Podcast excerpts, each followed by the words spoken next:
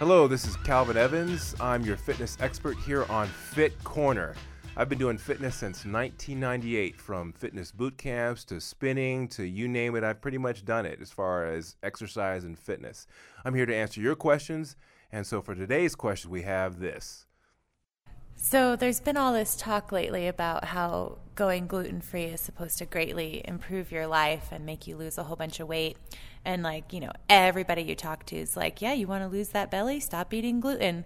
But then recently, all of this stuff came out on the internet saying that was just a fad and that really gluten is not a terrible, horrible thing for you. Um, so, what do you think about that? Is, is gluten really as bad as we thought it was? Or is it an okay thing for us to be eating. And especially, you know, like the gluten belly. Is that true or false? Dun, dun, dun. Gluten. That terrible thing back in the 60s that was a movie and it attacked people young and old. It was terrible, horrible. But seriously, gluten is actually a protein that's found in wheat, barley, and rye. And it is part of most foods that we eat that have to deal with bread or grains. It's a great protein, it has nutritional value. So, even though there's a lot of backlash about gluten having it it does have some value. The issue is the gluten these days if unless you're getting from an organic farm where or you're growing it yourself, you really don't know the quality of the gluten that you're putting in your body.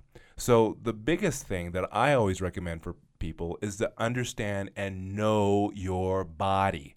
That's going to be the most important.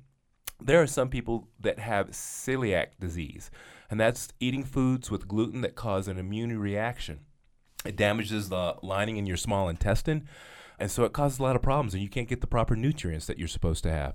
So people can actually die from that. There are some people that just can't have gluten at all in their bodies. But mostly you'll find out that they're a lot of people that are just gluten intolerant. And basically, you can tell that after you've eaten some, that you get bloated, you might have some gas, and sometimes even diarrhea. Uh, and what's amazing about this is that it affects 18 million adults and children in the U.S., according to the Academy of Nutrition and Dietetics. So, the, the most important thing that I always recommend is for someone to know their body understand what happens when you eat gluten or something that has gluten in it, what your, how your body's going to respond.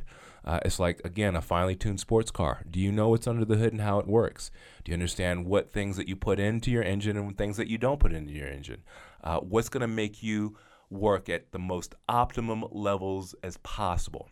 So that way, you don't have to worry about who said, he said, she said, the internet. You don't have to worry about that. You know for yourself, and that way you can be the best judge and jury for how and what you put into your body. Thanks again for uh, the question. And again, this is Calvin Evans with Fit Corner.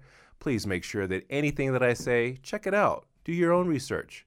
But overall, know that I'm here for your well being. You have a great rest of the day.